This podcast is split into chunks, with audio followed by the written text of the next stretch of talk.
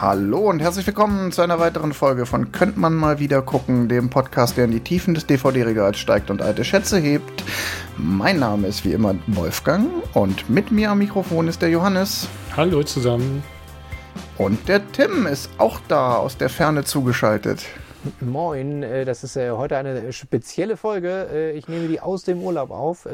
Seltsame Hintergrundgeräusche sind andere Menschen, die hier auch rumlaufen. Live aus Dänemark. Live aus Dänemark. Tim. Ähm, ja. Ich habe einen Film ausgesucht. genau, du hast einen Film ausgesucht. Der dritte in der, nee, der zweite in der Reihe der Animationsfilme. Na, Trick, Trickfilme, nicht Animation, das ist wichtig. Stimmt, ja, ja. Wobei, ist das wirklich wichtig? Ist das wirklich ein Unterschied? Ich meine, das ist, eine, ist, ist das nicht ein Synonym? Ja, ich glaube, der, der, ja. der, der, der, der Angelsachse sagt, glaube ich, zu allem Animation, oder? Na egal, ja, lass uns nicht, na, lass uns jetzt nicht in Fachlo Fachliteratur, Wörter. Wahrscheinlich ist der erste, also hier äh, äh Roger also, Rabbit, auch ein äh, Cartoon gewesen.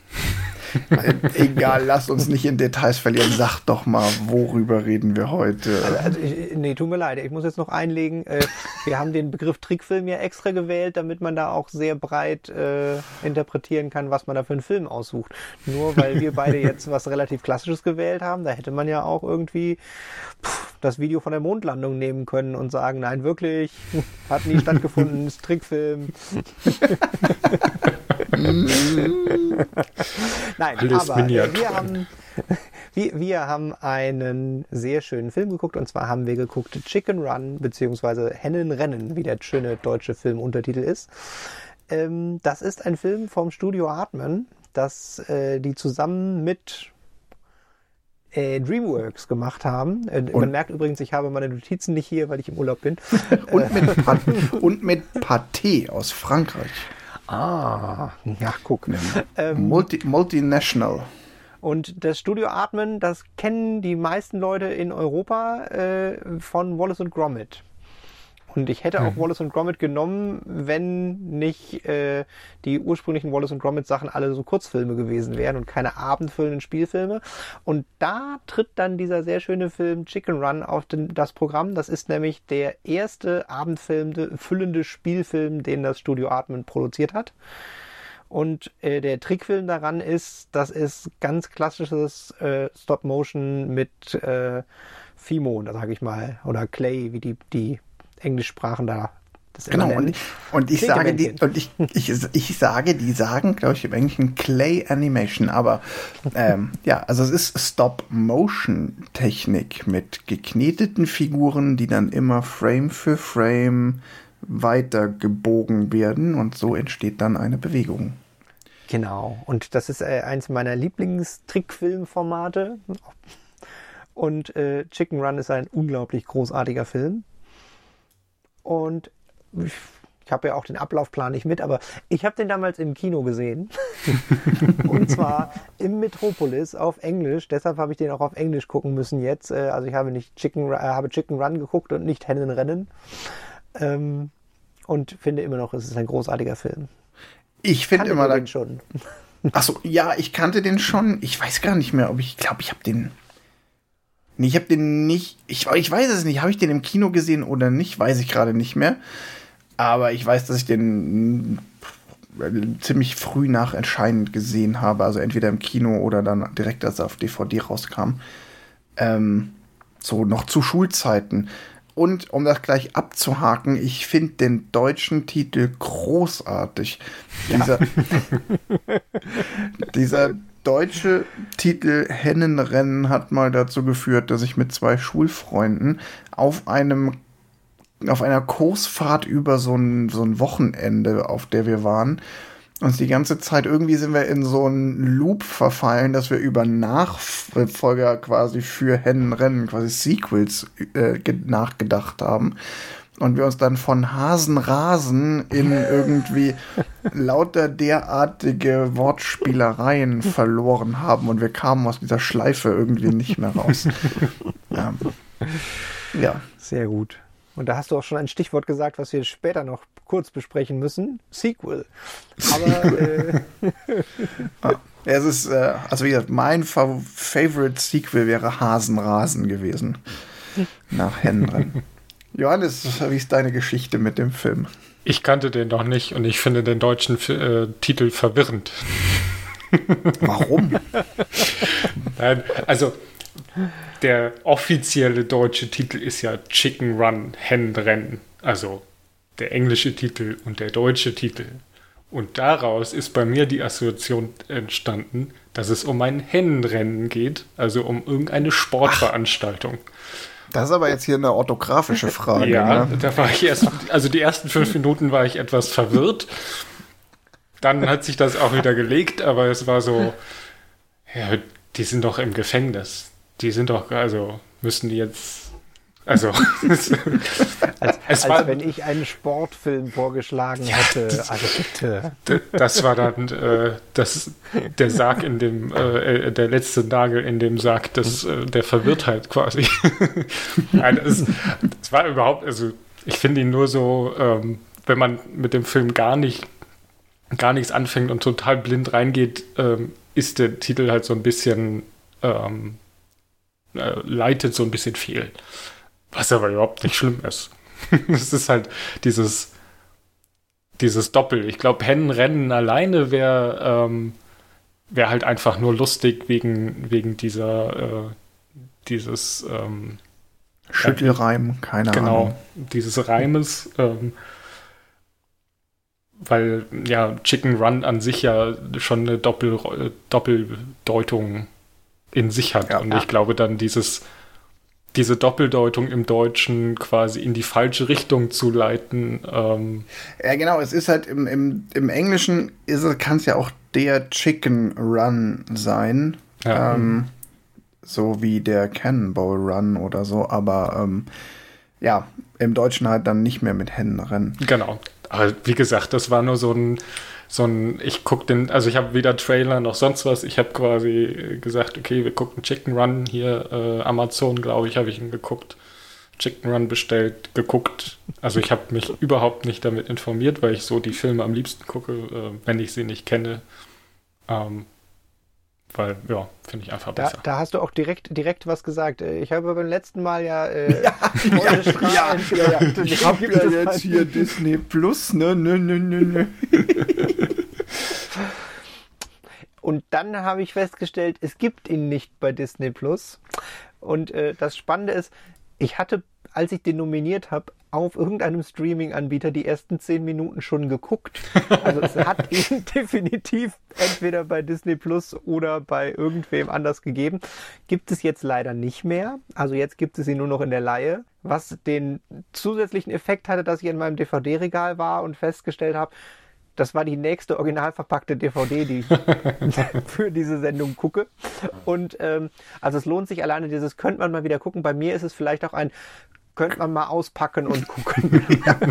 Ich habe hier auch noch ein paar original verpackte DVDs. Da könnte genau. man, da könnte man mal wieder Kategorie original verpackt und abgefüllt und original verpackt von. Ja, Johannes, du weißt mal wieder gucken. ja. Aber auch könnte man auch einen Aufruf an die Hörerinnen und Hörer draus machen. Was habt ihr auch alle unverpackt, nee, original verpackte DVDs, die aus dem Laden direkt ins Regal gewandert sind?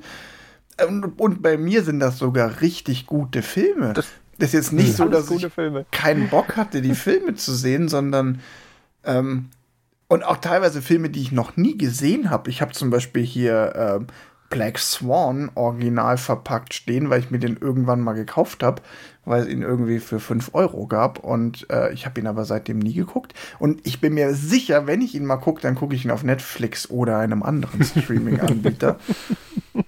weil ähm, da muss ich nicht von der Couch aufstehen. Äh, und, ja. und tatsächlich auch wieder, man muss es ja leider sagen, äh, die DVD, die Bildqualität von Chicken Run war wirklich schlecht. Also ich, ich, bin ja nicht mal, ich bin ja nicht mal so der große Verfechter von Bodybuild-Qualität muss 100.000 prozentig sein. Aber es war wirklich, ich habe die DVD gestartet und wie gesagt, ich hatte ja den Anfang schon äh, bei beliebigem Streaming-Anbieter geguckt und es war wirklich dieses, Ja, okay. Habe ich da vielleicht aus Versehen, äh, ist das noch, noch nicht ja. über ein HDMI-Kabel? Habe ich da ein SCART-Kabel? Die Bildqualität ist ja, nein, es war die DVD, die Bildqualität ist leider wirklich ja, nicht gut. Bei ja. mir war jetzt, könnte man mal wieder gucken, in manchen Folgen auch schon, könnte man mal aussortieren, weil ich auch teilweise so, so auf 4 zu 3 optimierte DVDs mhm. gefunden habe. Aber die sind immer besonders schön. ja, die habe ich dann aber auch tatsächlich weggeschmissen. Weil, ja. Also ich glaube, Terminator 2 war so ein Film, den, oder ich weiß nicht mehr, ich habe es aber wenn, dann habe ich sogar in den Folgen erwähnt. Also es gab so ein, zwei Filme, die habe ich dann doch leider. Ja, es, es gibt, es gibt noch was Schlimmeres. Also das merkt man meistens beim Gucken nicht, wenn man den Film nicht so genau kennt, aber äh, sagt euch Scan und Pen was? Ich weiß nur, dass es so verschobene Bildformate gibt, wo dann die äh. Personen abgeschnitten sind und so. Ja, der Scan und Pen ist quasi, wenn man aus einem breit Bild, wo die Leute rechts oder links stehen, äh, ein, ein 4 zu 3 Video macht mhm. oder auch meinetwegen, es kann auch noch ein Breitbild sein, wo dann auf dem, dem Filmnegativ äh, im Wechsel zur DVD ein Kameraschwenk integriert wird, damit du quasi nach rechts und links oh Gott. die Leute noch mit ein. Und das, ich meine, das ist von dem der, der, der, der Filmkunst, ich meine, also Kamerabewegungen drauf zu machen, damit du quasi das ganze Bild zeigen kannst, ist schon wirklich äh, mhm. sehr, sehr banausig. Ja. Es, es lebe die Erfindung des 4K 16 zu 9 Monitors.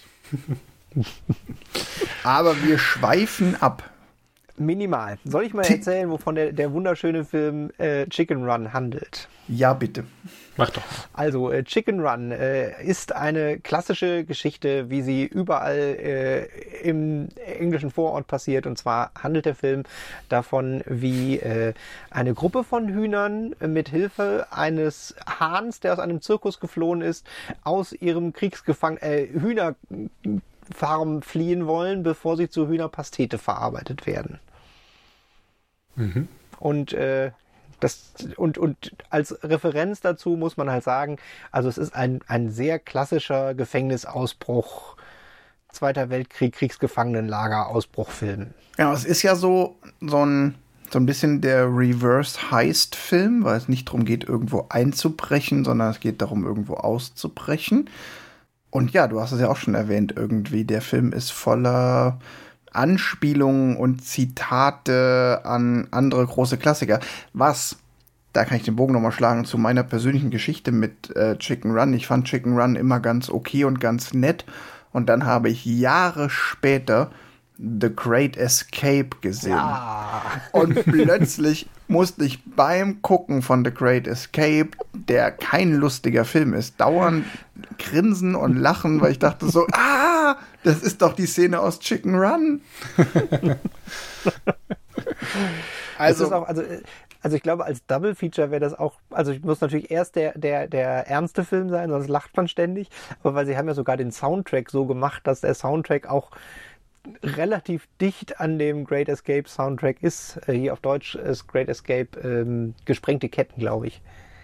Ähm, ja, also auf jeden Fall so ein, ein äh, das Gefängnislager und äh, sie wollen da ausbrechen und das sind wirklich. Äh, genau, also The, The, Great, The Great Escape ist ein Film von ähm, 1963 von John Sturges mit äh, Steve McQueen und James Garner in den Hauptrollen und es geht um britische Gefangene, die am oder im Zweiten Weltkrieg aus einem Nazi-Kriegsgefangenenlager ausbrechen wollen. Und der Film ist doch zu großen Teilen Vorlage für Chicken Run. Und ich finde tatsächlich, ist ja auch ein ganz guter Einstieg so in die, so was sagen wir so zur Story. Ich finde, also ich fand augenfällig, wie gesagt, als ich dann mal The Great Escape gesehen habe, habe ich Chicken Run erst so richtig verstanden, was man jetzt natürlich eigentlich Chicken Run vielleicht sogar ankreiden könnte, dass er so stark auch auf diese äh, Anspielungen und Zitate setzt. Johannes, hattest du, konntest du damit was anfangen beim Gucken? Also, Oder denkst du dir jetzt, ah, okay, deshalb ist der Film gut?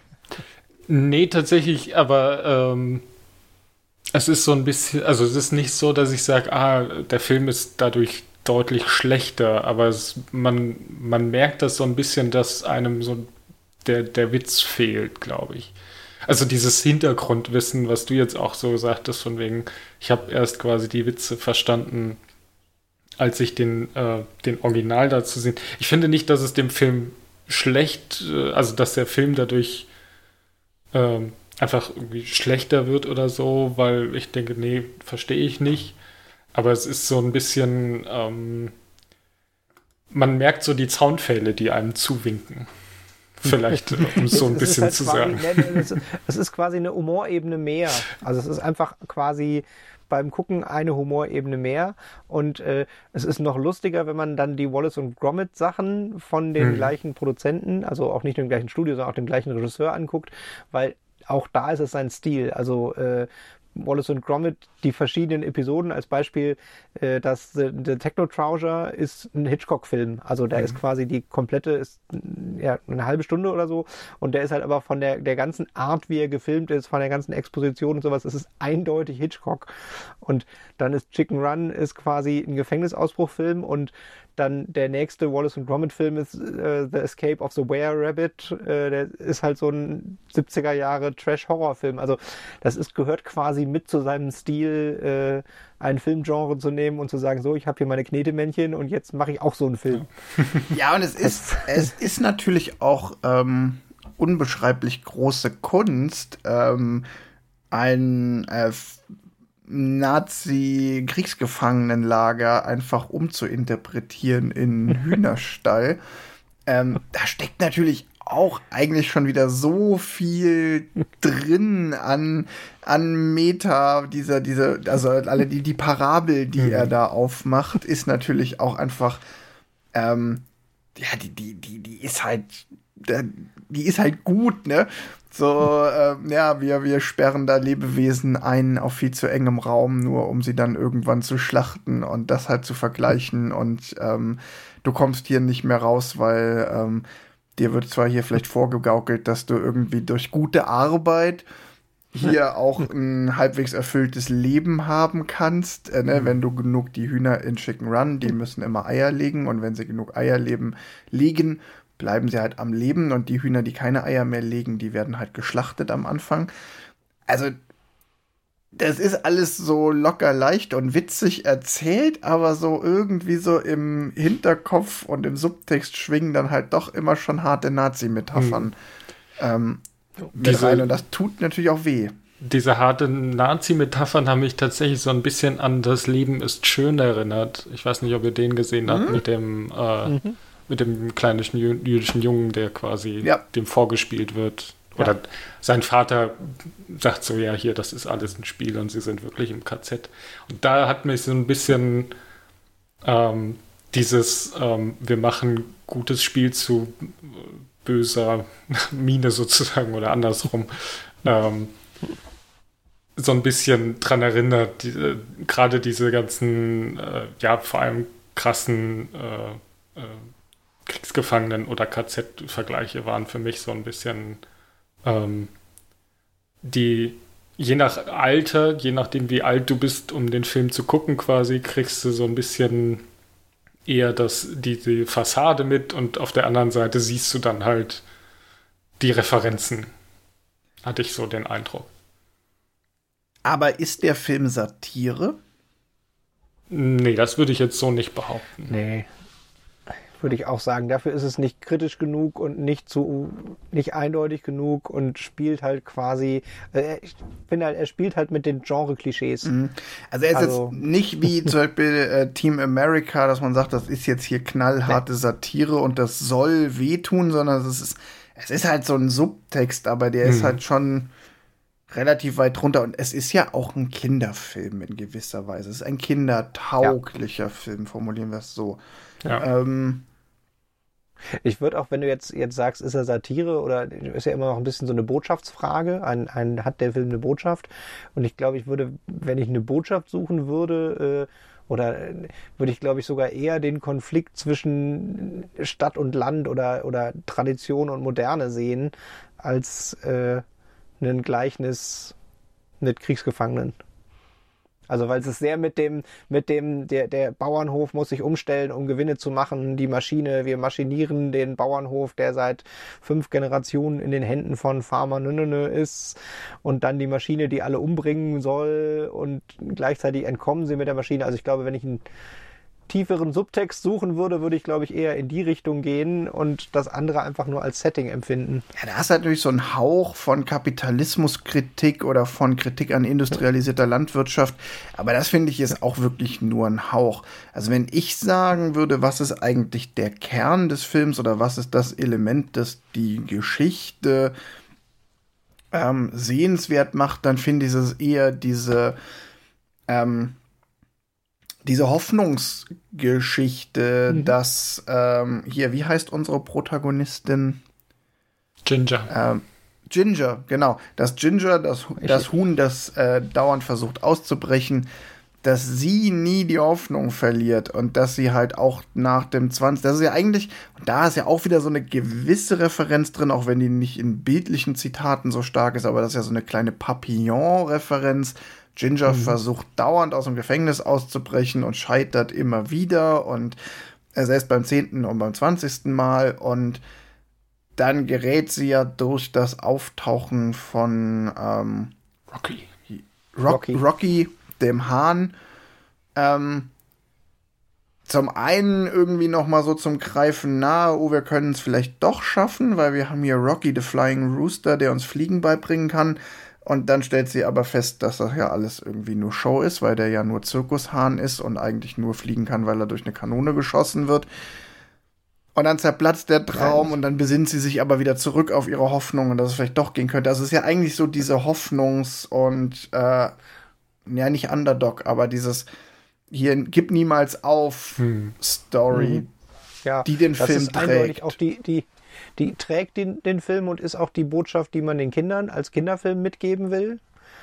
Äh, was ich andersrum noch total gut finde, auch von, von dem Kinderfilm und Botschaft für Kinder, ist tatsächlich den, dass sie es alleine total easy schaffen würde, da auszubrechen und auch, dass Rocky da im Prinzip alleine einfach so wegkommt. Äh, aber sie halt diesen Anspruch hat, ein nicht ich will fliehen, sondern die ganze Gruppe muss fliehen. Sonst, also ja. das finde ich tatsächlich noch aus äh, für die Kinderfilmhandlung und auch für das, das Grund, Grundsetting äh, recht wichtig. Genau, und bei aller Metaebene ist es halt nicht, die Kernaussage des Films ist nicht, uh, der Film zeigt uns anhand von einer Parabel irgendwie die Schrecken von Krieg und Kriegsgefangenschaft. nee, ist es nicht. Nee. Son nee. Sondern es ist ein Film über Ausbruch und die Hoffnung auf Freiheit und ein besseres Leben. Und das wird angereichert mit so ein paar Subtextelementen und vor allen Dingen ganz viel Genre-Zitaten. Ja. Und sehr vielen tollen Actionfilmreifen One-Linern. Das stimmt. Mein persönliches, mein persönliches Lieblingszitat des Films. Ich sah das Leben an mir vorbei, sah mein Leben an mir vorbeiziehen. Und es war langweilig. Für Huhn, was in einer Hühnerlegebatterie die ganze Zeit gelebt hat. Das, oh, das ganze Leben. Oh. ja. Oder ist er in die Ferien gefahren? Ja. Und natürlich, und natürlich der, der Farmer, der mit These chickens are pl plotting something. And Ginger is their leader. ja, ja. ja, und dann sagt seine Frau, also ich kann es jetzt nur auf Deutsch zitieren, das sind Hühner, das sind nach dir die dümmsten Wesen hier auf dem Hof. Ja. Also ja, der Film hat einen schönen ähm, derben Humor und auch können wir vielleicht kurz mal über die Charaktere sprechen. Ich finde halt auch, der Film lebt halt auch davon, dass er echt ein paar richtig schöne Charaktere hat. Also. Die verschiedenste, ja.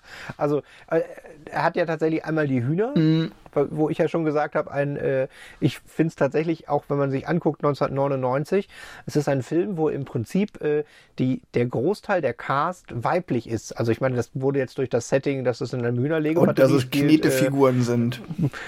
Ja, ein bisschen aufgeweicht, aber trotzdem, ja. also ich meine, der, der Schrägstrich, die Hauptcharakterin Ginger, äh, das ist schon für, für Ende der 90er Jahre ein krasser Female Lead gab es nicht so viel. Ja, das ist richtig.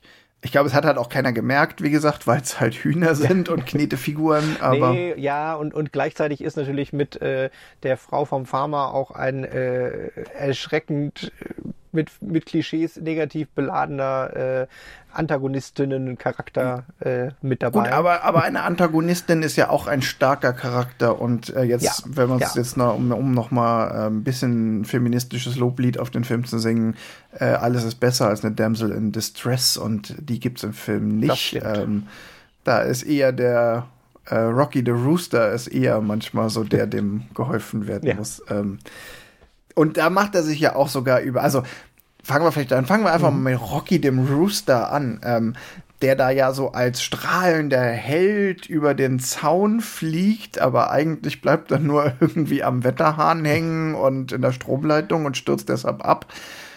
Und ähm, da, warte, an der Stelle schon zwei Fun Facts.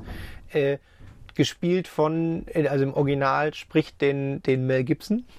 Ja. Mhm. Und äh, der, der Ruf, wo er darüber hinaus fliegt, äh, Freiheit ist quasi das Ende von Braveheart. ja. also äh, fand ich schon großartig. Und ähm, da spielt der Film im Englischen auch noch extrem viel mit. Er hat halt diesen, obwohl er Australier ist, aber einen sehr amerikanischen Akzent und die Hühner sind halt alle Briten. Ja. Das ist halt auch so, so ein. Genau, da was in der englischen Fassung sehr schön spielt er dann auch mit dem ähm, Klischee des Amerikaners, ähm, der da reinkommt, ja. der tollkühne Held. Da hat er mich im Übrigen so von den Charakteren auch so ein bisschen abgeholt mit einer ähm, Rückbesinnung auf ihre beste Stunde, mhm. wo es ja auch ja. um den Amerikaner geht, der dann mit den Briten zusammen oder so und ähm, auch diese Rolle, oh, der amerikanische Draufgänger und ähm, Gigolo-Typ oder so und ähm, ähm, mit Niveau. genau, Rico. Nächste Kern.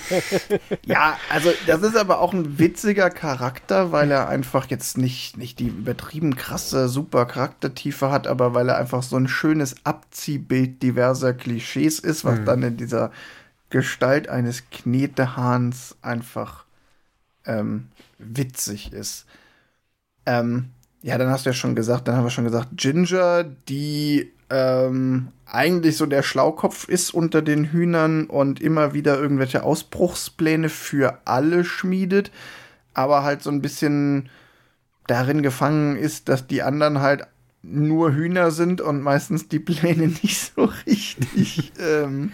das, aber, aber, aber auch da, ich meine, da haben sie halt auch so ein bisschen das, das Rumgedrehte des klassischen Actionfilms. Also es gibt das, das starke Muskelhuhn, das Erfinderhuhn, das ein bisschen dumme Huhn. Ja. Also es ist schon auch, auch wirklich die ganzen klassischen, der, der Muskel-Action-Held, der kluge Action-Held und der ein bisschen dumm. Also, und der mit Haaren. Das ist halt schon wirklich ein, genau, ja. Äh, ein, ein sehr schön, schöner Spiegel von der klassischen Actioncast mhm. mit Hühnern. Das stimmt. ähm, aber wie gesagt, das finde ich ist halt einfach insgesamt so ein, so ein schönes Potpourri an ähm, Charakteren, die alle irgendwie ein bisschen klischeehaft und ein bisschen überzeichnet sind, aber das passt in dieses Format ja auch einfach total gut. Ja. Ja, ich glaube, das muss tatsächlich auch so ein bisschen sein, weil die halt einfach ähm, quasi die Charakter ja so drüber definieren, welche Rolle sie spielen, dass du quasi, wenn du sie ein bisschen weich zeichnen würdest, dass viele von mhm. den, den äh, Dialogen und von den Interaktionen zwischen den Charakteren gar nicht mehr so funktionieren würde. Also klassisch ähm, dieses, ähm, ich weiß gar nicht, welches Huhn das ist, aber dass sie halt ständig fragt, ob wir jetzt in den Urlaub fahren ähm, ja, und ständig strickt und äh, quasi ja. ihr Leben lebt und sie kennt ja nichts anderes und sie, genau, sie legt halt jeden Morgen ein Ei und dann hat sie den ganzen Tag frei und kann stricken. Ist halt genau, auch das ist halt so wirklich das, ich, ich, äh, ne, ich wünschte, ich wäre ein Huhn. Genau. Ähm, genau, und als dann Ginger irgendwie den großen Plan ausbreitet mit, ja, aber wir könnten doch, ähm, wenn wir ausgebrochen sind, auf einer Wiese leben und da wäre es schön. Und dann fragt sie nur, ja, und wer füttert uns dann? das machen wir selbst. und sie es einfach nicht versteht. Die auch, das ist auch, also das ist auch interessant, weil ähm, das ja eine Figur ist, die einfach das Konzept Freiheit nicht versteht. Und da, hm. ah, da könnte man jetzt auch wieder, das wäre natürlich völlig überinterpretiert, aber warum nicht? Lass es uns mal tun. Ähm, da könnte man natürlich auch jetzt viel drüber philosophieren. Ähm, die große philosophische Frage, was ist es besser, in Gefangenschaft und wohlgenährt oder die Freiheit und man muss sich um alles selber Ja, kümmern. und auch was heißt überhaupt Freiheit und wie viel ist Freiheit an sich überhaupt wert oder ähm, ist Freiheit wirklich immer das, wonach wirklich alle streben oder gibt es nicht auch Menschen, die einfach sagen, ja gut, ich lebe halt hier ähm, als ähm, Legemaschine und das ist aber auch okay für mich. Ne? Ich, ich reihe mich, ich ja, reih mich halt das, ein das ins sich. Heer der Werktätigen und bin damit zufrieden. Hm. Ja, das sagt sich so leicht, bis auf einmal äh, dein Zuhause von einer Hühnerpastetenfabrik bedroht wird. und dann. Ja. Wir kennen das alle. Siehst du, ja. und da kommen wir wieder zur, zur Kapitalismuskritik. Wenn es den bösen Kapitalismus nicht gäbe, dann könnten die Hühner einfach in Frieden weiter Eier legen und dann hätten sie auch keinen Bedarf auszubrechen. Und wenn der böse, böse Amerikaner sie nicht verführt hätte mit diesem hehren Versprechen des, von Freiheit und ähm, Konsum. Ja, aber es ist ja, also es steckt ja schon so ein bisschen drin. So natürlich, wir lachen jetzt alle drüber, wir wollen ja auch drüber lachen und wir sollen es auch. Ich glaube, das ist auch der Anspruch des Films, dass ja. wir auch darüber so ein bisschen lachen. Aber ich finde jetzt nicht, dass es total absurd ist, das hier auch so mal zu erwähnen. Das ist. Ne, die, die, andere Kapitalismuskritik, finde ich halt, ist noch direkter. Ist halt die, die Frau, die diese Maschine kauft und äh, da fand ich es tatsächlich sehr pointiert mit dem, wie, wie er, der, der dumme Farmer, irgendwie er sagt, ja, aber, aber ich bin seit drei Generationen, mein Vater hatte eine Hühnerfarm und mein Urgroßvater und, und jetzt sollen wir hier eine Pastetenfabrik machen und sie irgendwie sagt, ja, das reicht jetzt auch und dann sind wir nicht mehr arm. Also wo sie quasi den reinen Traditionen ist mir völlig egal, ich will nicht arm sein. Ja. ja. Ja, es ist ganz viel so. Und, und also der ganze Film hängt ja daran, dass es Geld mit den Hühnern verdient werden muss. Wobei die Hühner ja, ja. selber sehr, im Gegensatz dazu ja sehr, äh, ja, als Einheit funktionieren, so ein bisschen marxistisch angehaucht sind, so mit, ähm, wir verteilen hier die Hühner, äh, die Eier, so dass jeder überlebt. Ähm, weil die eine kann halt fünf Eier am Tag legen und die eine, die andere schafft es nicht mehr, äh, ein Ei am Tag zu legen. Und das und das 47 Jahre nach die Farm der Tiere. Genau. äh, liebe Zuhörer, be bevor wir hier Mails kriegen, ich habe nicht nachgerechnet, ich habe einfach nur eine Zahl genannt. ähm. Ja, guck, auch, auch das, aber das ist, also jetzt meine, jetzt wo du es sagst, also Animal Farm englischer Klassiker ist schon relativ dicht dran an Chicken Run. Ja, es also. hat auch, auch das hat gewisse Parallelen. Hm. Ähm, bin mir jetzt nicht sicher, ob die wirklich Absicht sind, aber ja, es hat Parallelen. Es ist der, der Farmer, der die Tiere ausbeutet und die Tiere rebellieren gegen den Farmer oder jetzt in dem Fall die Farmerin. Also ja. ähm, das ist vom Grundkonzept her schon ähnlich. Ähm, habt ihr in irgendeiner Form im Vorfeld dieser Aufnahme mitgekriegt, wie eigentlich die Idee dazu entstanden ist? Nee, tatsächlich nicht. Das war wohl so, dass die von, ähm, also Steven Spielberg, dem ja DreamWorks gehört, gehörte, der hat, war großer Fan von Artman Studios und den Wallace und Gromit Sachen. Und der hat dann einfach die Artman-Leute eingeladen, hat gesagt, so hier, kommt mal hier äh, nach LA oder wo auch immer DreamWorks sitzt.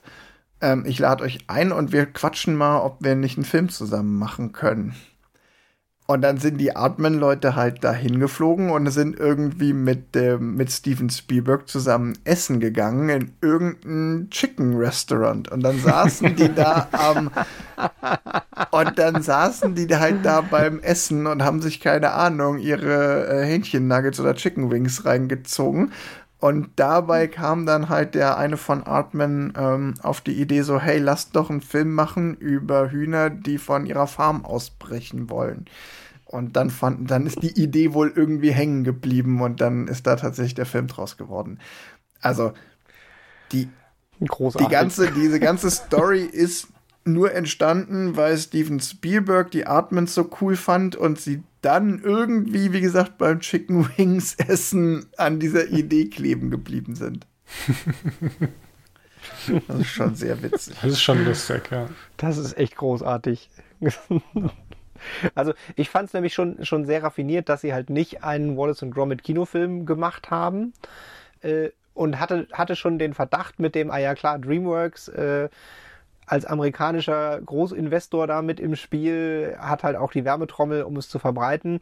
Und dann kann man, baut man halt nicht auf den, den europäischen Erfolg auf, sondern sagt halt, okay, wir brauchen hier ein Original Content, irgendwas, was Kreatives Neues.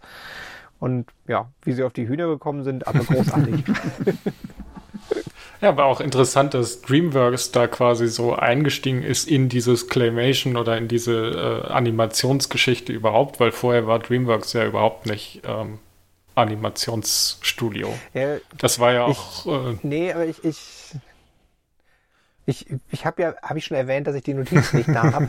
Äh, nein, aber es ist tatsächlich ganz spannend, wenn, wenn ihr es ihr es schnell ein, eingebt. Äh, das ist Teil einer groß angelegten Kampagne, wo DreamWorks damals versucht hat, Disney vom Thron zu stoßen. Ja, wobei. Das ist quasi, da ist zum Beispiel Bugs ja, Life äh, ist der, der das, das, das, Disney oder Pixar. Also auf jeden Fall gibt es quasi Ends als zeitgleich schnell noch von DreamWorks rausgehauenen äh, Animationsfilm in dem Genre. Und die haben da wirklich quasi da, da ist quasi eine Phase, wo DreamWorks versucht hat, da ist Shrek zum Beispiel, mhm. ist auch DreamWorks aus der Zeit, äh, wo die versucht haben, in den, den Markt von Disney bewusst reinzukommen. Und da gibt es zum Beispiel als, als Mini-Fun-Fact, das, das Feature, was DreamWorks da in den Animationsfilm reingebracht hat, ist der Gaststar-Auftritt, äh, dass man einen Schauspieler hat und auf den Schauspieler die Charaktere animiert.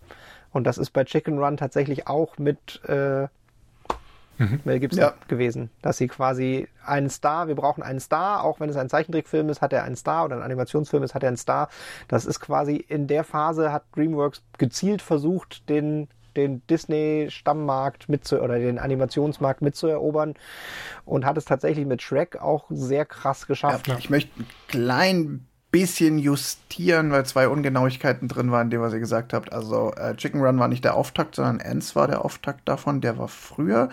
Und äh, es war jetzt nicht ganz so gezielt gegen Disney, das lässt sich zumindest jetzt nicht in der Kausalität belegen, wie ihr es gerade gesagt habt, weil äh, Ants vs. Bug Life war gegen Pixar, Pixar die damals ja. noch unabhängig waren. Und Pixar hat ja eigentlich, also eigentlich ist es halt so ein bisschen, ähm, Pixar hat mit Toy Story und dann als zweiten Wurf A Bugs Life massiv Disney angegriffen, weil sie halt ähm, Computeranimation plötzlich das die Führung übernommen hat. Mhm. Und da wollte DreamWorks mit aufspringen. Natürlich immer mit Blick auf Disney garantiert, weil Disney als, als Platzhirsch, aber ähm, der, äh, also die Ends äh, Bugs Life Geschichte war zwischen DreamWorks und Pixar sozusagen die Superheldenfilme der 90er waren. Aber, in der, aber, in der, aber grund, grundsätzlich ja, nicht falsch, was er sagt, sondern ja. nur so diese Kleinigkeiten nochmal mit, äh, welche Rolle Disney da gespielt hat. Disney hatte da eher so ein bisschen so fünf Jahre, wo sie irgendwie komplett im Off waren, weil sie sich so ein bisschen geziert haben, auf Computeranimationen umzusteigen. Mhm. Und nach den großen 90er-Hits da erst so eine kleine, da kam, glaube ich, so ein, so ein Loch. Es gibt da auch, auch einen Begriff für, für die, die Disney-Filme, die Neoclassics heißen sie, glaube ich.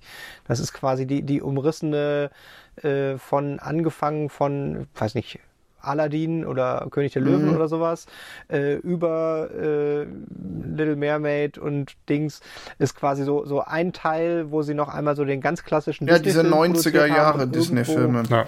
Genau, genau. Und die heißen bei Disney auch die mhm. Neo-Classics. Und da ist quasi irgendwo am Ende fängt dann mit meinem persönlichen Favoriten Lilo und Stitch, den hatte ich übrigens auch überlegt als Trickfilm, äh, fangen sie halt quasi an aufzubrechen und irgendwie noch sehr viel in die Breite ja. zu gehen. Ja, und im Aber Endeffekt hat sich Disney ja nur damit retten können, dass sie dann Pixar gekauft haben, was Animationsfilm angeht. Also, oder das heißt nur damit retten können, aber sie haben sich damit gerettet, dass sie halt einfach ihren dann größten Konkurrenten geschluckt haben. Aber dann lass uns doch die Brücke weitergehen, äh, die wir uns da jetzt selber gebaut haben. Ähm, Animation, Claymation. Ja, ach, das ist ja der wahre Grund, warum ich den gewählt habe. Du hattest ja im, im Anteasern schon gesagt, äh, ob wir jetzt den fantastischen Mr. Fox gucken. der zwar nicht mit Claymation ist, aber auch Stop Motion. auch ein super Film, um da mal wieder unter der Hand Werbung für zu machen. Äh, nein, und ich bin riesiger Fan von dieser Art, Stop Motion Filme zu produzieren und finde einfach diese, diese Gesamtoptik, also es gibt ja von, von Atmen auch computeranimierte Filme später, das fühlt sich einfach völlig anders an, obwohl die Figuren noch genauso an, aussehen, also mit den, den Proportionen, mhm. Augen und sowas. Und ich finde aber diese, dieses Stop-Motion hat halt einfach irgendwie ein, ein, es fühlt sich echter an. Also ich meine, es sind Comic-Hühner, aber es sind, die sind total plastisch und es sieht alles aus, als wäre es total haptisch und man kann es anfassen. Ja, irgendwer, irgendwer ich von, ich habe so ein, zwei Sachen jetzt nochmal über den Film gesehen, weil ich auch so geguckt habe, was so an Behind the Scenes gibt. Und es gibt nicht so viel auch wieder mal bei dem Film, aber irgendwo fiel auch der Satz so, man hat das Gefühl, man kann irgendwie noch den, den Fingerabdruck vom Animator sehen. Ja. Und man muss sich das einfach mal vorstellen äh, dieser Film hat ja durchaus auch Massenszenen, wo irgendwie 20 Hühner in der Baracke wild durcheinander laufen. Und dann muss. Und, und, und Kamerafahrten, was im Stop Motion die Hölle ist, weil man quasi dann nicht nur die Animation, also der Stop Motion ganz kurz, in, ja. im Mini-Abriss funktioniert ja tatsächlich so, dass man quasi die 24 Bilder pro Sekunde alle als Einzelfoto aufnimmt und zwischen jedem Foto einmal ganz kurz irgendwie das Männchen bewegt. Und wenn man das, das eindimensional macht, ist es tatsächlich ein, ich bewege einen Arm an der Figur und dann winkt die. Und in dem Moment, wo ich eine Kamerafahrt habe, bewege ich die Kamera ja auch. Das heißt, ich habe quasi äh, die die Achsen der Kamera, die ich bewege, plus die Achsen von den Miniaturen. Und dann haben sie tatsächlich das, was der Wolfgang gerade schon gesagt hat, diese Massenszenen, wo sie im Prinzip 40 Hühner gleichzeitig im Bild haben und die Kamera fährt von rechts nach links und äh, es ist ein riesiges Chaos. Es ist halt ein unglaublicher Aufwand, weil die ja irgendwie. Hm. Du, du, du brauchst irgendwie mehrere Animateure, ähm, pro Figur quasi, weil du musst ja auch relativ zeitnah die Sachen verändern. Das heißt, du brauchst, wenn du 20 Hühner hast, brauchst du nicht 20 Leute, die das machen, sondern vielleicht sogar 40 oder so oder oder keine Ahnung, auf jeden Fall brauchst du erstaunlich viele Leute dafür und du kannst die Figuren irgendwie immer nur ähm, eine Zeit lang bewegen, weil die irgendwann auch einfach kaputt gehen. Äh, du kannst die nicht über sechs Wochen Filmprodukt, du machst nicht, du baust nicht ein Knetehuhn, das benutzt du sechs Wochen, sondern keine Ahnung. Jeden Tag, manchmal zweimal am Tag, musst du eine komplett neue Knetfigur benutzen, weil die alte schon Risse kriegt oder so. Ja, ich, ich kann da noch ein, ein bisschen, äh, das war auch äh, neu für, erfunden für, für Chicken Run. Ähm, ich weiß nicht, ist euch aufgefallen, dass die Hühner alle Halstücher anhaben? Nee, nur dass, dass sie alle, also sie haben ja nicht alle direkt halsig, aber sie haben alle was um den Hals. Also so, so vor allem irgendwelche genau. Federschmuck, so, sag ich mal. Genau, und und, und, und der Trick ist tatsächlich, dass es, äh, weil das so aufwendig ist, äh, ist bei Hühnern noch makaberer. äh, die haben das quasi so gemacht, dass der Hühnerkörper eine eigene Miniatur ist und sie quasi eine Kiste voll Hühnerköpfe hatten mit unterschiedlichen Gesichtsausdrücken und alles und halt für die, die ganzen hm. Sprachdinger das äh, habe ich auch im, auf der, der Bonus-DVD war sowas drin, haben die dann so Setzkästen, wo oben drauf so ein Bild ist mit Lächeln A, O, E, also ja. Buchstaben. Und dann tauscht man quasi den Kopf immer aus mit, jetzt sagen sie ein A und jetzt sagt sie ein O und hat quasi eine Kiste voll Hühnerköpfe, wo man individuelle äh, Gesten ja, und so alleine Mundstellungen, äh, ob der, ne, die Lippen ja, jetzt nach vorne genau. gespitzt sind oder der Mund weit aufgerissen, das kannst du ja nicht aus einer Figur Figur dann zurechtbiegen. Da brauchst du ja einzelne Köpfe für, ja.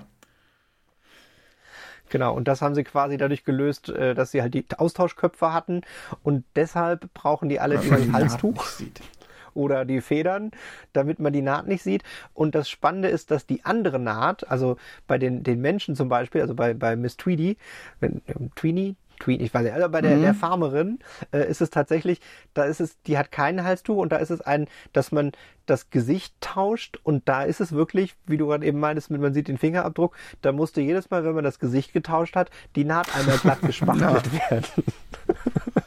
ja, also einfach, es ist wahnsinnig aufwendig und dafür sind diese Filme aber auch unglaublich detailverliebt. Also das ist ja schon auch was, was man definitiv sagen ja. muss. So, ähm, da hätte man auch oder andere Animationsstudios machen. Es gibt ja auch viele Kinderserien, auch gerade früher war das ja eine viel verbreitetere Technik.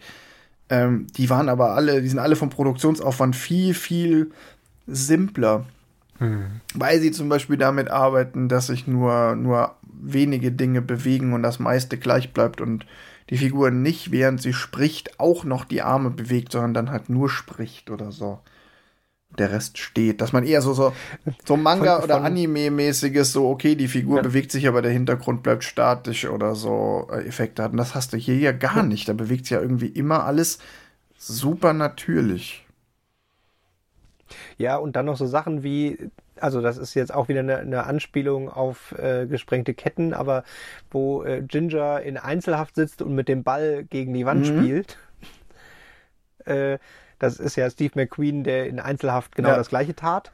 Äh, den fliegenden Ball ist quasi, es kann keinen fliegenden Ball geben. Das heißt, du hast quasi diese Animation und hast dann auch noch zusätzlich hinterher noch auf dem Film negativ äh, Retuschearbeit, weil der Ball immer auf dem Zahnstocher da so mit in den fünf verschiedenen Flugpositionen mit reingebaut werden muss und dann hinterher noch, noch beige, beigewischt werden muss. Ja.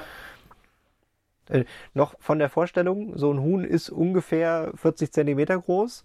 Und wenn man sich diese ganze Farm anguckt, also das, das Animationshuhn ist im Prinzip so groß wie ein echtes Huhn.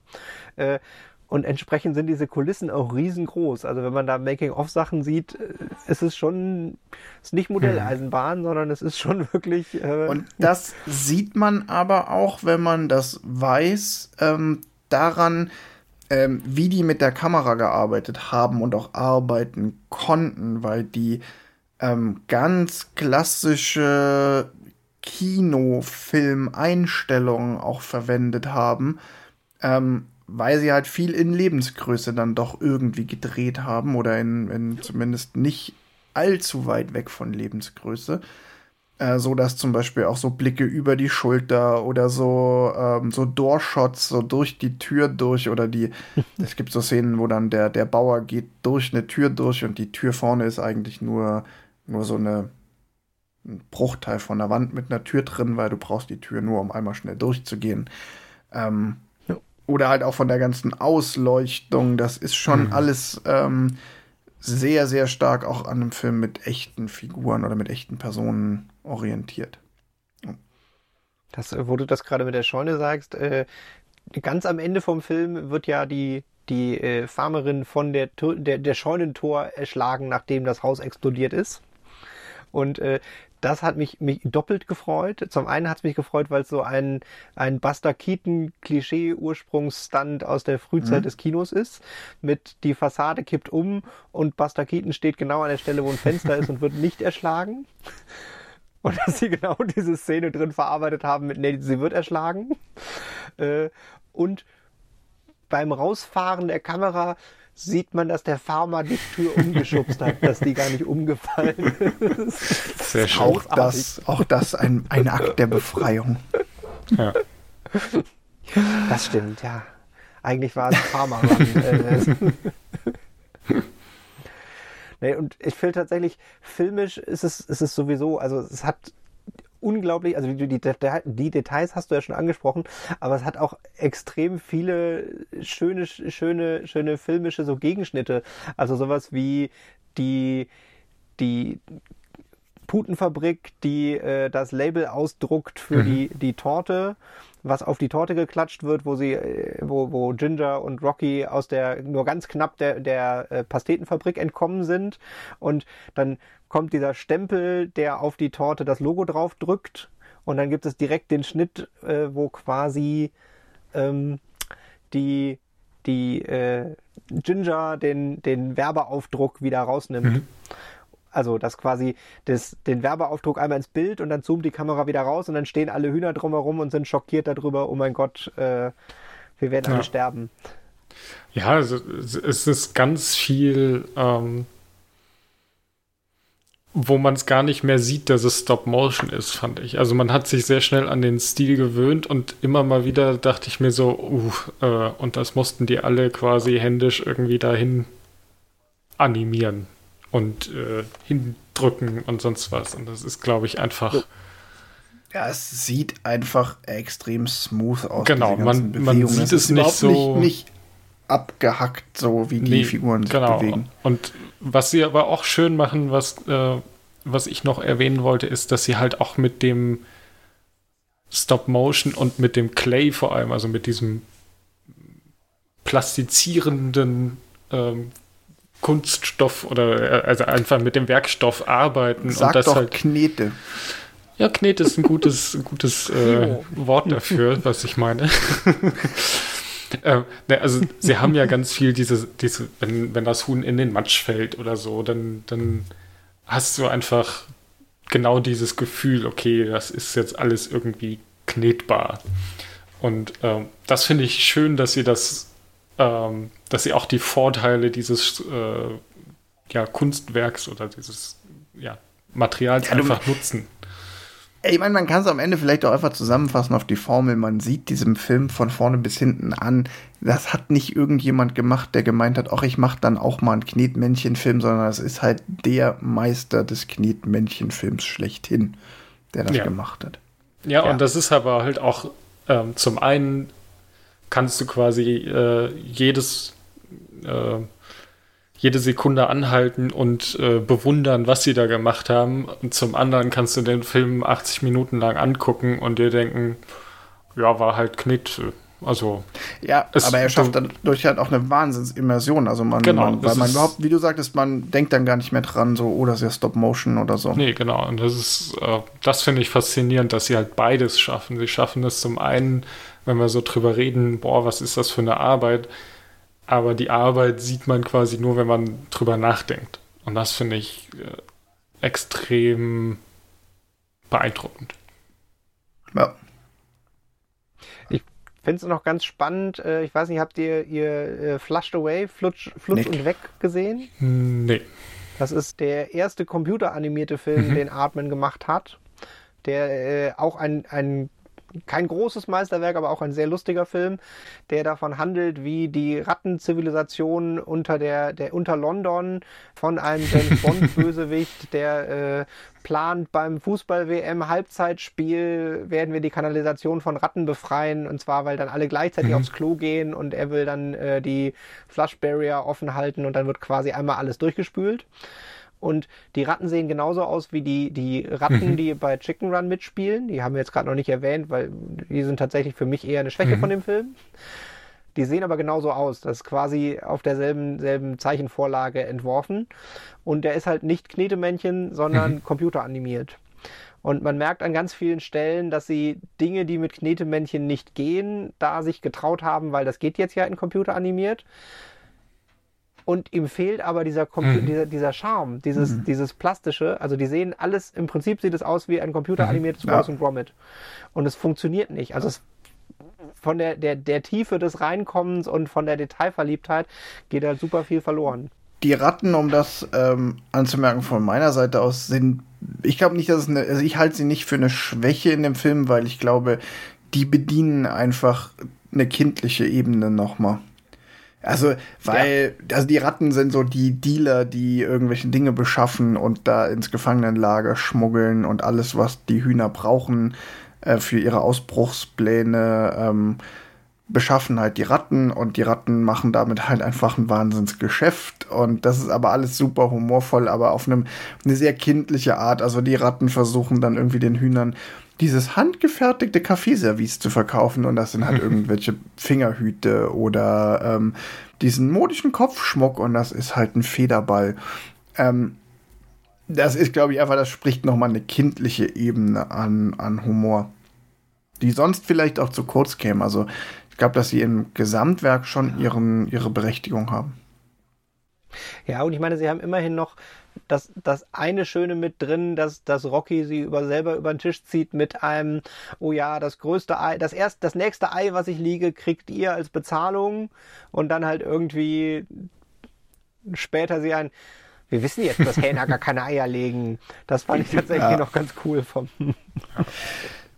Was ich noch auf der Liste habe, worüber wir kurz reden sollten, ist der Soundtrack, mhm. der auch einen ganz großen mhm. Anteil mhm. dran hat oder der auch, ja, dass der Film funktioniert, weil der Soundtrack ja auch ein, ein Potpourri an musikalischen und akustischen Zitaten ist und der ja auch immer wieder das jeweilig ähm, zitierte Genre aufgreift. Zum Beispiel eben auch der Soundtrack von The Great Escape zitiert wird, aber er halt auch nur zitiert wird. Tatsächlich ist der Soundtrack aus Chicken Run quasi so die verbesserte Version sogar. ich, also ja, er ist in seiner noch mal etwas klischeehafteren Art irgendwie noch prägnanter genau dieses Thema so mit und da sind so viele musikalische Zitate drin, auch wenn dann irgendwie sie äh, quasi auf dem Appellhof antreten müssen zur, zur Inspektion. Da kommt auch so eine ganz klassische U-Militärfilm, Snare Drum mhm. ähm, Musik.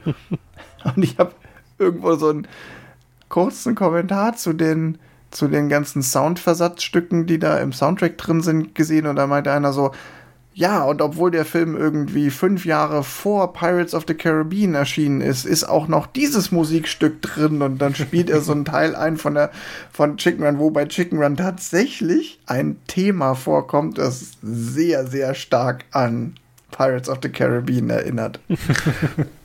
ähm, was man im Film, also diese ganzen Versatzstücke nimmt man im Film auch gar nicht unbedingt so wahr. Man nimmt halt mhm. irgendwie wahr, ja, okay, jetzt läuft hier so ein klassisches Militärmusikthema.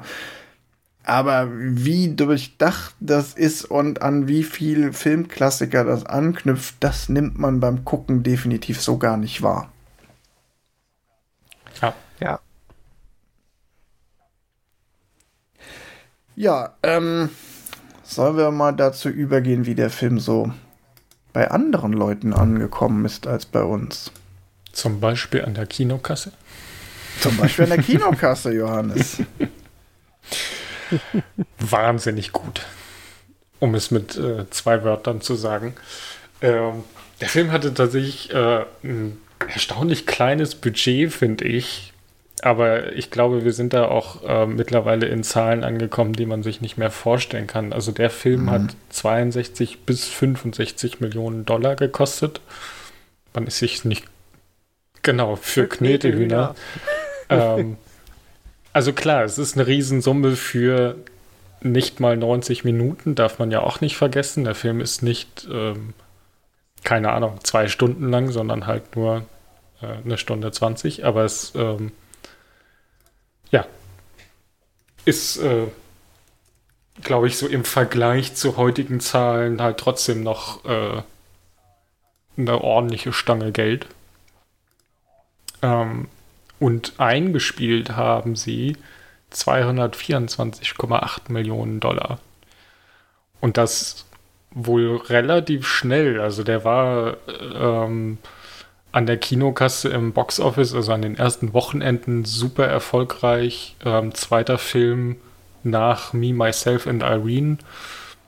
Ähm, also es ist quasi für einen Claymation-Film, glaube ich, ähm, sehr außergewöhnlich, so hoch zu, zu landen. Man muss dazu sagen, im Prinzip ist es, also behaupte ich jetzt mal, der erste Abend für eine Claymation-Film ja. überhaupt.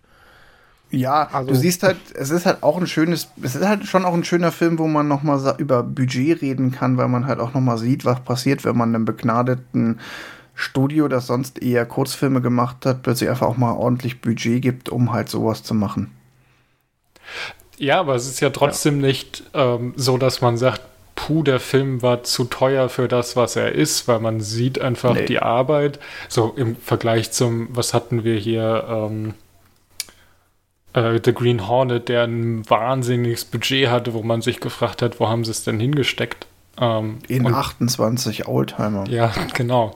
Aber hier siehst du quasi jeden Dollar, weil sie einfach ähm, in jedes Detail Geld gesteckt haben. Ähm, und das finde ich ist ein ganz gutes ähm, Gleichgewicht, wo man sagt, okay, jeder, weiß ich nicht, vielleicht nicht jeder Dollar, aber jede 10.000 Dollar, die du da reinsteckst, die siehst du am Ende halt auch in irgendeiner Stelle. Das ist, ähm, ja. Ich würde bei dem, dem Format vermuten, also es ist jetzt echt eine reine Vermutung, aber dadurch, dass die, die Drehaufwand, also man sagt irgendwie bei Claymation, äh, ein Drehtag sind maximal hm. zwei Sekunden Film die man da produziert. Und ich könnte mir vorstellen, dass es da nochmal sehr ins Drehbuch spielt, dass man halt, bevor man diese für eine 10-Sekunden-Szene so viel, so viel Drehtage ja. verballert, dass man sich da sehr genau überlegt, welche Sachen im Drehbuch bleiben und welche nicht und dass deshalb quasi dieses, ich hm. finde, schön kompakte dann auch so rund ist. Dass man halt bei, wenn das Ganze mit äh, Menschen in Hühnerkostümen gedreht worden wäre, dann hätte man halt vielleicht noch dann hätte man zwei Stunden Film draus gemacht, ja. der wäre aber nicht besser gewesen, sondern hätte man halt einfach noch mehr Hühner machen, Hühnerdinge im Hühnerstall damit reingeschnitten, die man bei diesem Claymation sich einfach auf, hm. aufgrund der reinen Zeit, die man dafür braucht. Ja. Äh, ich kann dir sogar sagen, spart. wie lange sie für eine Minute gebraucht haben. Ungefähr eine ja. Woche. eine Woche für eine Minute Film. Ja, sie hatten halt auch 180 okay. Leute in, insgesamt, äh, die da dran gearbeitet haben. Ja, 30 Sets, 80 okay. Animatoren. Ja, also es waren ja, halt das, eine Arschvoll.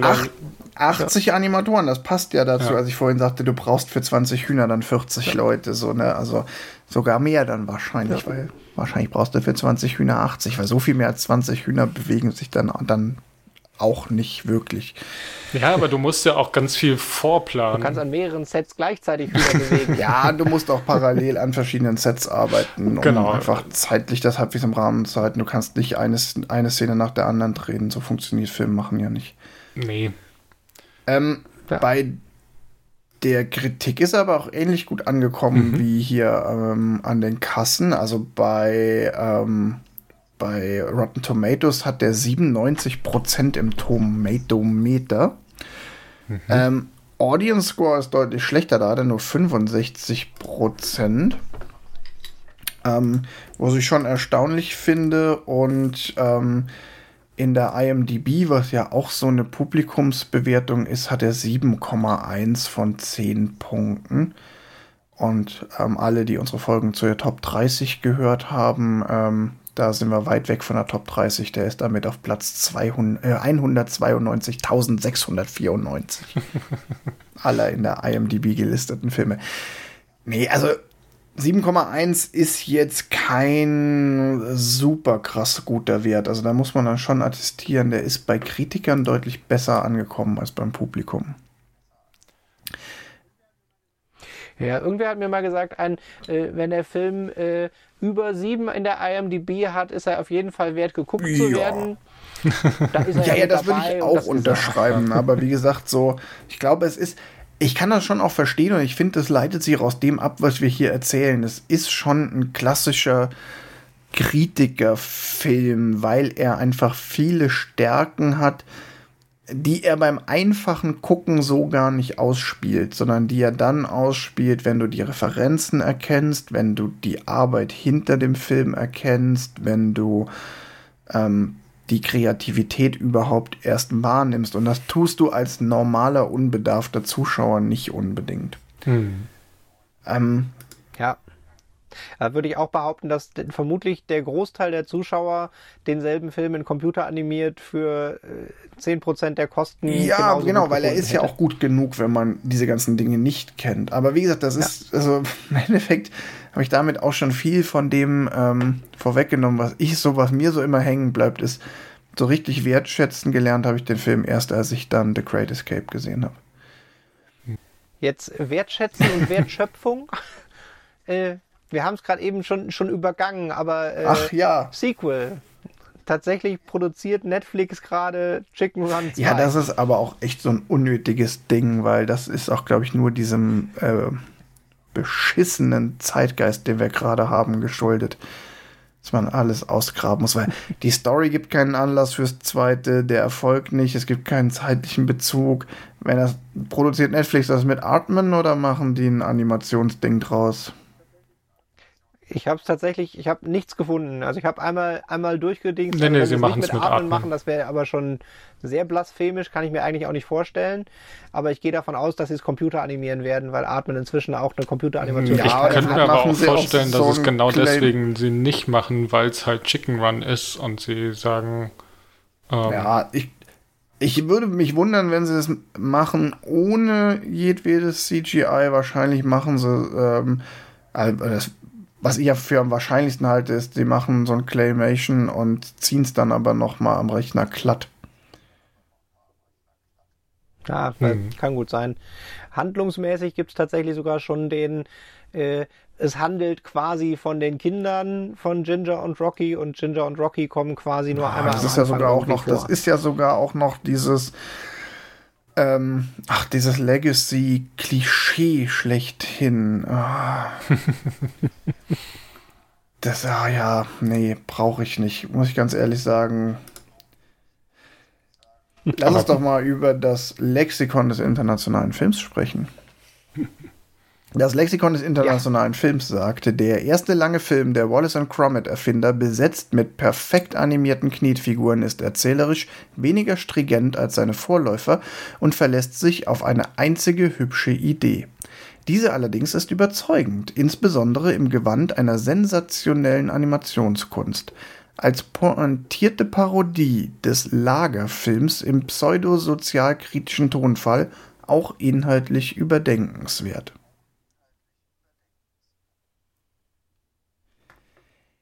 Ich bin mir nicht sicher, ob Ja. dieser letzte Satz positiv oder negativ gemeint ist mit diesem.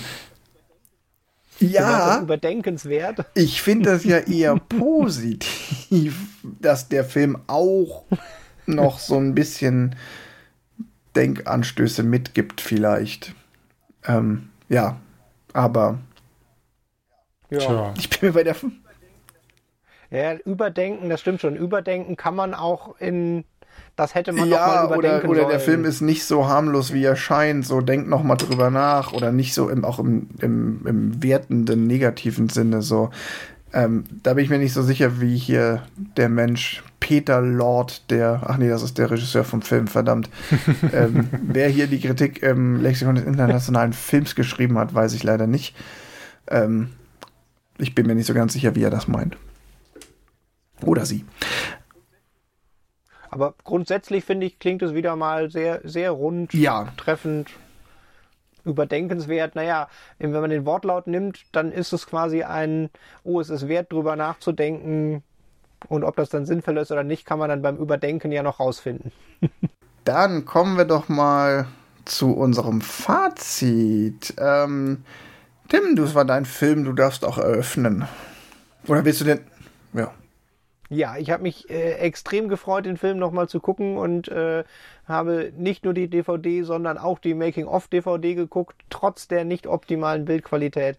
Super Film.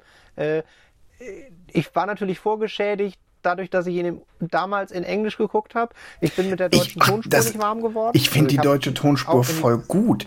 Ich finde mega, dass das Erfinder Hohenholländisch spricht.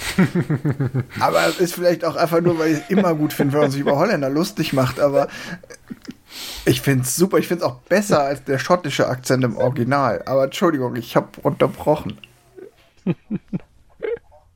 Ja, nein, also äh, tatsächlich, ich war, war vorbelastet, ich musste ihn auf Englisch gucken. Äh, auf Englisch ein super Film. Könnte man mal wieder gucken und dass ich den noch nicht ausgepackt habe, ist wirklich, äh, hatte, äh, ist wirklich traurig. Toller Film und ich gucke sogar Chicken Run 2, auch wenn ich da nichts rein Ich gucke erwarte. den nur, wenn es den kostenlos im Netflix-Abo gibt. Gehe ich Ähm, von aus. Ja, ich also möchte ich, auch noch was sagen. nein. Ich wollte zuerst, dann darfst du schließen. Na gut. Du darfst ja was sagen. Natürlich darfst du was sagen. Ja, dann, Jederzeit. dann aber sag du doch erstmal was. da du dann auch gleich überleiten kannst zum Ja, gut. nächsten Film und so. Ähm, also, ich finde den auch gut. Ich würde den jedem empfehlen. Also, der kriegt von mir eine echt solide ähm, Bewertung. Keine, also, aber ich kann auch, und vor allen Dingen finde ich auch gut, der Film, das ist ja so, der ist ja so, den kannst du einfach mal weggucken. So, du musst nicht in einer super besonderen Stimmung sein. Der drückt nicht die Moral, der ist nicht ultra albern, der geht eigentlich immer. So den, so Chicken Run, wenn den einer auspackt, den kannst du eigentlich immer gucken. Ähm, er geht und ich, ich persönlich als jemand, der Film interessierter ist, kann mich dann halt eben auch noch an diesen Boni wie den Anspielungen und so ein bisschen der versteckten Moralparodie erfreuen. Ich kann aber auch jeden verstehen, der jetzt hier nach dieser Podcast-Folge Chicken Run guckt und dann denkt so, boah, was haben die da irgendwie reininterpretiert und das eher für den halt, den halt für den, den am Ende für sich als viel banaler bewertet, als wir das jetzt hier getan haben. Und das finde ich nochmal wichtig, so ein bisschen als Disclaimer. So, es ist jetzt auch nicht der hochtrabende Superfilm, aber er tut halt auch zum Beispiel im Gegensatz zu, zu Team America, tut er halt aber auch an keiner Stelle wirklich weh. Und das ist ja auch eine Stärke. Und es ist vielleicht so ein unterschätztes Ding und es ist vielleicht ein, ähm, es ist vielleicht ein Meisterwerk für eine bestimmte Zielgruppe, die halt genau darauf auch abfährt oder die genau diese Kleinode in dem Film dann auch für sich entdeckt und findet. Aber nicht für jeden. Aber hm. es ist für jeden ein solider Unterhaltungsfilm.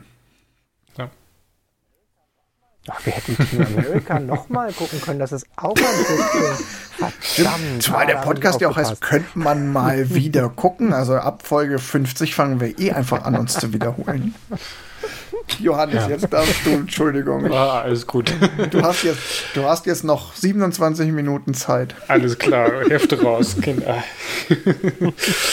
nee, ähm, du hast tatsächlich so einen so Punkt äh, angesprochen, den ich äh, auch nochmal aufgreifen würde, es ist tatsächlich so ein bisschen so ein Kritikerfilm, ähm, weil er halt, glaube ich, durch seine, seine Machart und, und vor allem halt auch durch seinen ganzen, wir referenzieren andere Filme so ein bisschen an die, das Publikum, was eher einen Film guckt, ähm, die kriegen halt noch mehr mit, sagen wir so.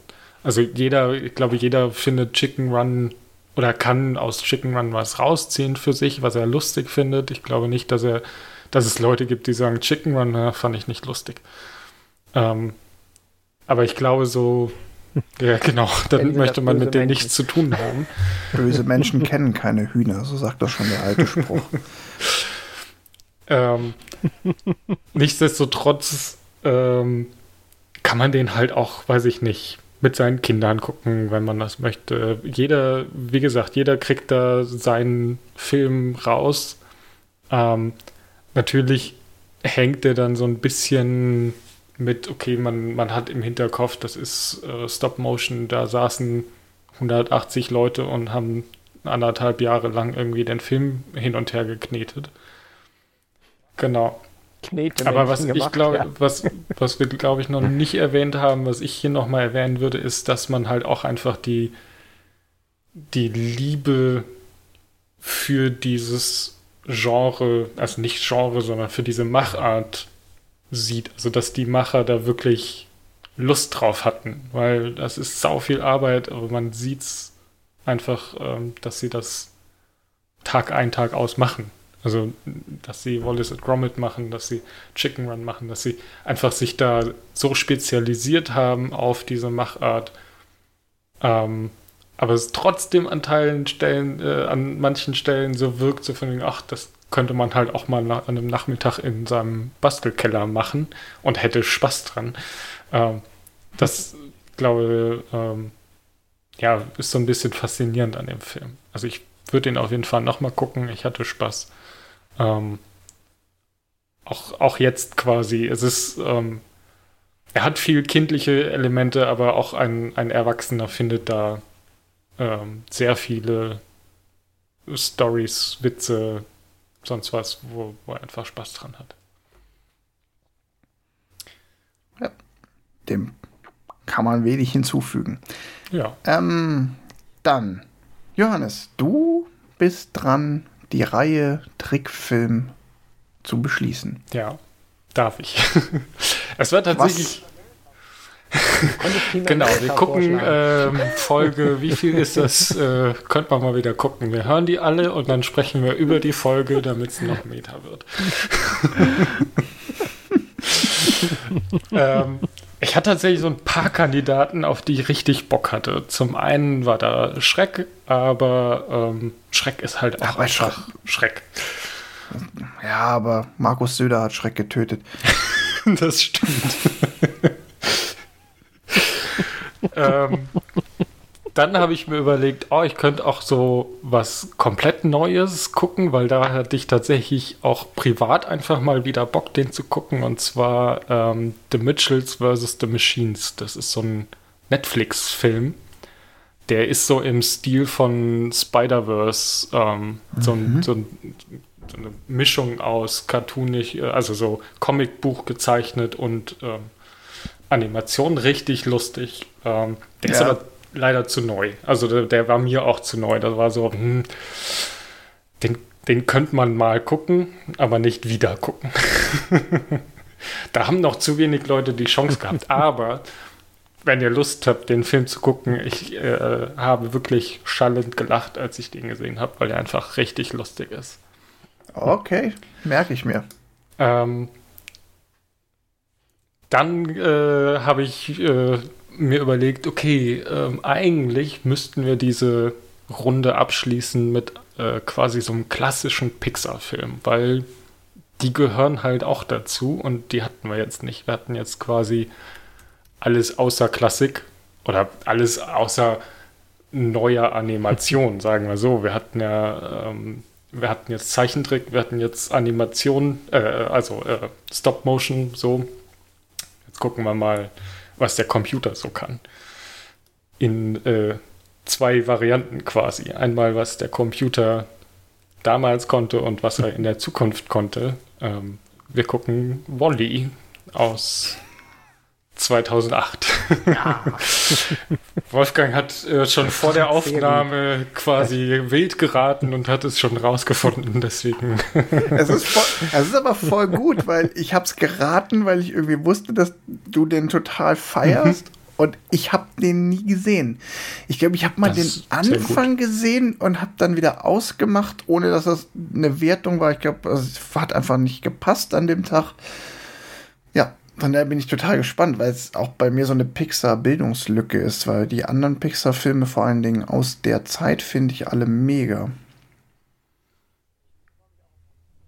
Das, äh, ich freue mich auch auf Wally. Ich habe lustigerweise letztens, äh, ich glaube, es war bei Disney Plus. Also Wally könnt ihr bei Disney Plus gucken. Ich habe äh, extra nochmal nachgeguckt. Den, ja. Da Pixar ja von Disney gekauft genau. wurde.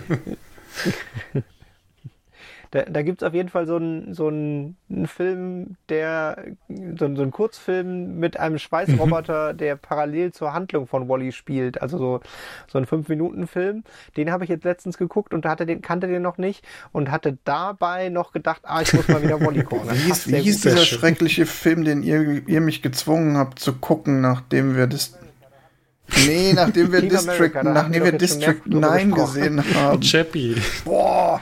Oh. Das, das Boah. Niemand hat dich gezwungen. dazu gezwungen, um das hier nochmal in der Aufnahme zu erwähnen. Roboter gesehen habe. Wir haben ihn erwähnt, dass er von den gleichen Machern ist.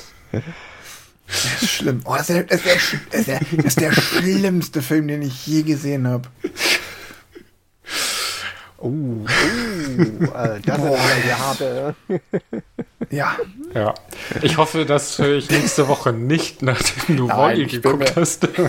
ich bin mir sehr sicher, dass Nein. ich das zu über Wally nicht sagen werde. Genau. Ähm, man hat ja nur Gutes über den gehört und ähm, seine Referenzen sprechen für ihn. Genau. Also ich, ich freue mich. Cool, es ist wirklich einer meiner drauf. Lieblingsfilme, also ähm, ich werde mich auch etwas vorbereiten. oh, oh. Sehr schön. Ein Feuerwerk der Information. Genau. nee, alles gut. Dann wünsche ich euch damit ähm, einen guten Abend und bis zum nächsten Mal. Ich freue mich, wenn ihr wieder dabei seid. Bis zum nächsten Mal. Bis dann, dann bin ich wieder an meinem Computer und habe Notizen. Tschüss. Tschüss. Tschüss.